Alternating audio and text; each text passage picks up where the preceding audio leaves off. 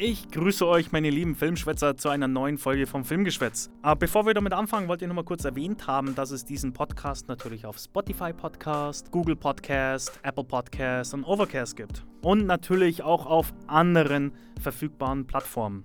Verdammt, jetzt habe ich nochmal natürlich gesagt. Natürlich, natürlich, natürlich. Also wenn ihr das Trinkspiel spielt, dann wisst ihr Bescheid. Aber genug geschwätzt, fangen wir an.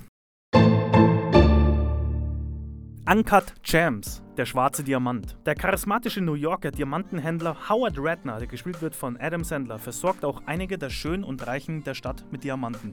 Doch selbst ist er deswegen nicht reich. Er ist nämlich spielsüchtig und steht bei mehreren Kredithaien tief in der Kreide. Dass er seine Freundin vor seiner Ehefrau versteckt, kompliziert sein Leben zusätzlich. Doch dann fällt ihm ein Opal in die Hände, der viele seiner Probleme lösen könnte. Doch kurz vor der Versteigerung bringt sein Geschäftspartner Delaney Basketball-Superstar Kevin Garnett in den Laden, der den fetten Klunker unbedingt als Glücksbringer für ein wichtiges Spiel haben will. Ratner überlässt dem Star den Diamanten, sein neuester dummer Fehler in einer ganzen Reihe dummer Fehler, was sein Leben nun endgültig zerstören könnte. Also ich muss ja ehrlich gesagt sagen, ich war etwas nervös, an den Film ranzugehen. Vielleicht nervös ist ein falsches Wort, aber Adam Sandler hat oft klamaukischen Schmarrn rausgebracht, wo ich sage, nee, der ist jetzt diesmal bei mir unten durch, ich kann mir nichts mehr geben vom Adam Sandler. Der ist einfach unten durch bei mir. Aber jetzt hat er mal bewiesen, was er kann. Und der Film ist auch ein bodenständiger und ein sehr ungefilterter, roher Film. Und nicht roh, weil er jetzt nicht fertig produziert worden ist, sondern wirklich, man meint, jemand hat eine Kamera hingestellt von einem echten Juwelier, der echt ein scheiß Leben hat und wird dokumentarisch so gefilmt. Natürlich ist es kein Dokumentarfilm, aber man fühlt halt einfach mit und denkst, ah okay, jetzt bin ich in irgendeinem Laden, da wo es auf einmal tausend Leute quatschen, was auch immer, und du kriegst irgendwie kein Gespräch wirklich mit. Das ist sehr ungewohnt auch am Anfang. Da kommt man auch am Anfang schwer rein. Also ich habe mir echt einmal kurz überlegt, soll ich ausmachen oder nicht, aber wie auch schon mal erwähnt in anderen Episoden, ich bin einer, der macht nicht gerne einen Film aus, nur weil jetzt irgendwas mich an dem Film stört. Wenn ich einmal einen Film angefangen habe, dann muss ich den zu Ende bringen, weil ich will dann schon wissen, wie dann der Film weitergeht, wie er zu Ende gebracht wird, et cetera. Dass ich dann am Schluss wirklich ein Urteil fällen kann. Und ja, also jetzt zum Beispiel die beste Szene, die ersten zehn Minuten, da geht es ja wirklich darum, wie Adam Sandler in seinem Juwelier dann mit anderen Leuten sich unterhält und jedes Mal quatscht einer irgendwie mit rein und das ist so ungefiltert. Man merkt einfach, okay, irgendwie sind alle Mikrofone gleichzeitig an und es ist kein Gespräch irgendwie ein bisschen runtergesetzt, die sind alle gleichzeitig hoch, was ja normal auch wirkt, was auch realistisch ist. Wenn du in einen Laden reinkommst, dann heißt es, sagst du ja auch nicht, ja okay, du, äh, du redest jetzt leiser, weil ich jetzt laut rede et cetera. Das kann ja nicht passieren. Und daher finde ich das ungefiltert, ungewohnt, aber auch gut letzten Endes. Man gewöhnt sich an das und dann ist man noch mehr in dem Film mit drin. Man versteht den Film natürlich dann noch mehr und man denkt wirklich, man ist in dem Film drin. Das ist jetzt einer, den du kennst, sozusagen. Und Adam Sandler spielt den Howard Ratner großartig. Wie auch vorhin erwähnt, er ist eigentlich normalerweise bei mir unten durch, aber in dem Film hat er nochmal bewiesen, was er eigentlich kann. Und das ärgert mich umso mehr, dass der Adam Sandler dann aus, aus Ärger oder aus, äh, aus Sturheit dann natürlich sagt, naja, ich, ich wurde nicht mal für den Oscar nominiert, jetzt werde ich den beschissensten Film überhaupt machen. Wie, wie hieß der jetzt nochmal? Der Who, äh, Halloween, Boo Halloween, ich weiß gar nicht mehr, wie der heißt. Den habe ich nie angeschaut und werde ich auch nie anschauen, weil ich möchte nicht einen Film fertig anschauen, der so schlecht ist. Und das meine ich ja. Er hat ja so viel Potenzial, aber er ruft es so selten ab in Filmen, weil er jedes Mal irgendeinen klamaukischen Film machen muss. Was leider schade ist, aber ja, wenn es Adam Sandler so will, dann will er es halt so. Dann kriegt man halt von ihm alle fünfzehn Jahre mal einen geilen Film und sonst halt immer nur Schwachsinnsfilme. Wie auch vorhin erwähnt, der Film benötigt etwas Zeit, um reinzukommen. Aber dennoch, der Film benötigt diese Zeit, dass der Film auch die extreme, die krasse Wirkung nochmal auf sich, auf den Zuschauer eingehen lassen kann. Und dann merkt man einfach nochmal die Kraft, die komplett entfesselt wird. Und da baut der Film einfach nochmal so eine unaufhaltsame Gefahr auf, die von Minute zu Minute steigt. Das spürt man auch als Zuschauer, wo du denkst, okay, irgendwas bahnt sich gerade Extremes an. Du merkst es schon, da kommt irgendwas auf dich zu mit voller Geschwindigkeit und du kannst nicht ausweichen. Und das finde ich geil gemacht in dem Film. und den müsst ihr auf jeden Fall mal gesehen haben, den Film. Das Einzige, wo ich sagen kann, wie gesagt, äh, was schlecht ist, ist halt der Anfang. Der war halt gewöhnungsbedürftig aufgrund der ungefilterten Tonlage des Films, dass halt viele Gespräche gleichzeitig äh, stattgefunden haben. Du hast da nicht gewusst, okay, wer redet jetzt wo, et cetera. Aber das war ja auch so beabsichtigt. Also man darf ja jetzt nicht immer nur äh, Schlechtes sehen, wenn man mal was Ungewohntes im Film sieht oder mal mitbekommt. Es kann ja nicht jeder Film gleich sein. Und das fand ich ja eigentlich in dem Film dementsprechend auch gut. Also wie gesagt, das ist jetzt kein wirklicher Kritikpunkt am, äh, an dem Film, aber es werden bestimmt Leute sich nicht so schnell daran gewöhnen, bis, bis mal die Spannung dann mehr steigt und steigt und steigt und man sich dann mal irgendwann mal einfindet in dem Film, kann es halt auch mal eine gewisse Zeit dauern. Bei mir hat es nicht so lange gedauert, bei mir hat es so zehn, fünfzehn Minuten gedauert, dann ist man in dem Film mit drin, aber es könnte ein Kritikpunkt vielleicht für andere Leute sein. Deswegen wollte ich den jetzt erstmal nur ansprechen. Und daher kriegt der Film von mir ein Fazit. Dass Adam Sandler nicht mal für einen Oscar nominiert worden ist, finde ich sehr fragwürdig. Er liefert eine Figur ab, die er selten in seiner Karriere so extrem gut gespielt hat. Uncut Gems ist einer dieser Filme, die Zeit benötigen, aber am Schluss dem Zuschauer dafür belohnen. Ein toller Film, den man als Filmfan gesehen haben sollte. Vier von fünf Popkörnern. Der Richter. Recht oder Ehre? Der smarte Hank Palmer, gespielt von Robert Downey Junior, hat seinen kleinen Geburtsort schon vor Jahren den Rücken gekehrt und arbeitet seither als erfolgreicher Anwalt in der Großstadt. Nicht nur räumlich hat er sich weiter bewegt, auch zu seiner Familie hat Hank den Kontakt längst abgebrochen. Als er vom Tod seiner Mutter erfährt, kehrt er das erste Mal nach langer Zeit nach Hause zurück, wenn auch nur sehr widerwillig. Nach seiner Ankunft wird der Großstädter auch gleich mit weiteren familiären Problemen konfrontiert. Sein Vater Joseph, der gespielt wird vom grandiosen Robert Duvall, der vor seinem Ruhestand als Richter des Städtchens fungierte, leidet an Erinnerungslücken und wird des Mordes angeklagt. Um diesen Anschuldigungen zu begegnen, übernimmt Hank die Verteidigung seines Vaters vor Gericht. Bei seinen persönlichen Ermittlungen findet er mehr über die Familie heraus, als ihm lieb ist. Also, was soll ich zu dem Film sagen? Es ist schwierig, den Film in irgendeine Kategorie mit reinzuschieben.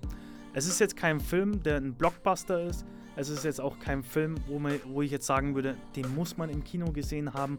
Aber dennoch war das ein total süßer, schöner, herzerwärmender Film. Es ist eine tolle Kameraarbeit geleistet worden. Jetzt natürlich kein äh, auf Style gemacht, aber schön ruhig ist die Kamera ge- gehalten worden. Äh, schöne Bilder sieht man natürlich. Und auch tolle Schauspieler sind drin. Wie gesagt, Robert Downey Junior, Robert Duvall und auch andere Nebencharaktere, die man auch schon mal in anderen Filmen oder Serien gesehen haben, spielen es einfach großartig. Man hat einfach da Gefühl für die Familie, man fühlt da einfach mit. Und es ist ein schöner Film, der vielleicht nicht viel Neues bietet, aber man genießt einfach auch die amerikanische Dorfhütte. Und die Charaktere gehen auch einem wirklich nahe. Also das haben die schon echt gut gemacht. Also Storytelling mit den Charakteren. Man hat auch zum Beispiel Dax Shepard mal kurz drin als Anwalt. Es sind einfach auch so kleine Szenen, die es auch nochmal lohnenswert machen oder auch sehenswert machen, den Film mal gesehen zu haben. Wie gesagt, erwartet jetzt kein Im Auftrag des Teufels oder andere Anwaltsfilme, The Rainmaker. Es sind natürlich nochmal andere Klassen über dem Film, keine Frage. Aber der Film hat auf jeden Fall seine Daseinsberechtigung und den muss man auf jeden Fall schon mal gesehen haben. Und auch die Gerichtstage oder auch die, auch die Szenen im Gericht sind ziemlich spannend in Szene gesetzt und man fühlt auch jedes Mal mit und dann kommen auch immer so Mini-Twists immer mit rein, wo du denkst, oh, wie kommt der jetzt da raus? Wie kommt der jetzt da raus? Und einfach toll gemacht. Wie gesagt, das ist ein schwieriger Film, den man jetzt wirklich schlecht be- schwierig bewerten kann. Das Einzige, was ich jetzt wirklich noch so als negativen Punkt sagen kann, der Handlungsstrang mit der Tochter von Robert Downey Junior, den hätte man vielleicht noch besser einfließen lassen können in die Story, weil die hat schon noch einen gewissen Impact später in dem Film, wo ich sage, hättet ihr vielleicht ein bisschen mehr mit einbauen können. Und auch vielleicht von der äh, Frau von Robert Downey Junior, dass man das irgendwie mit einbaut in die Story, aber das ist leider ein bisschen zu kurz gekommen. Äh, hätte man vielleicht an gewissen Szenen vielleicht schneiden können oder kürzen können, dann wäre das vielleicht noch mal eine rundere Sache gewesen. Aber der Film kriegt von mir ein folgendes Fazit. Der Film verarbeitet ein schwieriges Thema über Selbstjustiz, Vertrauen und Verluste, die aber gekonnt in einem warmen Feel-Good-Vibe enden. Der Film macht Spaß zum Schauen, es ist jetzt kein Meisterwerk, dennoch weit davon entfernt, ein typischer Anwaltsfilm zu sein. Dreieinhalb von fünf Popkörnern. Der Unsichtbare. Es gibt keinen anderen Ausweg mehr. Cecilia Cass wird gespielt von Elizabeth Moss, will endlich einen Schlussstrich ziehen und sich aus der gewaltvollen Beziehung zu ihrem kontrollsüchtigen Freund lösen. Eines Nachts fasst sie den Entschluss, endgültig das Weite zu suchen. Mit ihrer Schwester, ihrem Kindheitsfreund James und dessen Tochter taucht sie schließlich unter, woraufhin ihr nun Ex-Freund Selbstmord begeht. Während Cecilia einen, un- einen erheblichen Teil von dessen Vermögen erbt, häufen sich allerdings die unheimlichen Vorkommnisse in ihrem Leben, die schon bald ein erstes Todesopfer fordern. Die vermeintliche Witwe ist sich sicher, ihr Ex hat seinen Tod nur fortgetäuscht und macht nun unsichtbar Jagd auf alle, die ihr lieb sind. Aber wer wird ihr schon glauben? Bei dem Film muss ich jetzt erstmal sagen, die ersten fünfzehn Minuten sind grandios gespielt worden. Da stellen sich die Nackenhaare auf von jedem Einzelnen. Das sind, glaube ich, die spannendsten fünfzehn Minuten seit langem, die ich in einem Film gesehen habe. Man sieht die schon in irgendeinem Film mal so für fünf, zehn Minuten, da hat man immer so einen spannenden Moment. Aber wenn ein Film schon so anfängt, da kann man sich einfach nur denken, wow. Die Elizabeth Moss, ich bin kein Fan von ihr. Ich mag die, äh, die Serie von ihr nicht. Wie heißt sie? Die Handmaid's Tale. Ich bin kein großer Fan von ihr, generell auch von Mad Men. Jetzt werden mich wahrscheinlich Leute hassen, dass ich die zwei Serien nicht mag. Aber ich mag die Elizabeth Moss als Schauspielerin eigentlich nicht. Also ich, ich, ich mag ihre, ihr Charisma nicht wirklich in dem Film. Aber in diesem Film hat sie mich überzeugt. Da merkt man einfach, okay, sie ist einfach eine Zerbrechliche. Und ich würde auch nicht wissen, wie würde ich mit dieser Situation Äh, klarkommen, definitiv, und das hat sie sehr gut gespielt. Und man zweifelt auch selber, bildet sie sich das ein oder auch nicht. Und der Film macht es auch wirklich teilweise sehr konsequent in den Aktionen, die dann passieren. Der Film hat seine größten Stärken, die ersten fünfzehn Minuten oder fast das erste Drittel, kann man eigentlich sagen. Und das letzte Drittel. Im dritten Drittel ist der Film extrem stark und spielt dementsprechend auch all seine Stärken aus. Dass der Unsichtbare auf nochmal mit einer modernen Idee daherkommt, ist sehr geil gemacht worden. Sehr geil in Szene gesetzt worden. Hätte man eigentlich nicht besser machen können. Aber was ich sagen muss, ist halt, dass im zweiten Drittel vom Film hängt der Film auch etwas durch. Und dass die Entscheidungen von Charakteren äh, gefällt werden, die teilweise gar keinen Sinn machen oder auch überzogen wirken. Da wo man sich denkt, okay, hey, das macht doch gar keinen Sinn, was du jetzt machst. Warum reagierst du jetzt in dem Augenblick so? Wenn mir das passieren würde, wenn mir das jetzt passieren würde, dass diejenige Person das machen würde, dann würde ich nicht so reagieren wie der Charakter in der Szene. Ich will natürlich jetzt keine, auf keine Szene drauf eingehen, weil für, meiner Meinung nach sind alle Szenen, die ich irgendwie berede, irgendwie schon ein Spoiler. Natürlich versuche ich schon mal ein, zwei Szenen zu besprechen, aber bei dem Film lasst euch das auf euch wirken.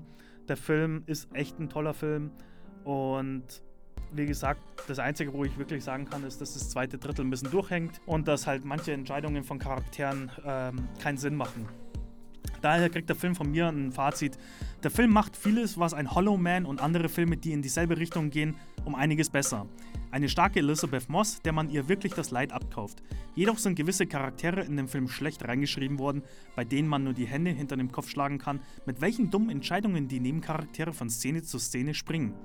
Im zweiten Drittel verliert sich der Film und man hätte dies definitiv kürzen können, das dann mit einem starken letzten Drittel nochmal überzeugen kann. Dreieinhalb von fünf Popkörnern. So, meine lieben Freunde, das war's auch schon wieder vom Filmgeschwätz. Ich hoffe, euch hat's gefallen. Wie gesagt, es werden noch weitere Episoden kommen, weitere Specials, weitere Trash-Talks, weitere Interviews et cetera. Und vielen lieben Dank nochmal, dass ihr wieder so viele Nachrichten mir geschrieben habt. Mein Gott, ich weiß gar nicht, ich brauche, glaube ich, langsam ein anderes Postfach, wo ich das erstmal ausfiltern kann und dann erstmal euch zurückschreiben kann. Aber wie gesagt, vielen lieben Dank nochmal. Bis nächste Woche zu einer neuen Folge vom Filmgeschwätz. Bleibt's gesund. Bis dann, euer Basti. Ciao, ciao.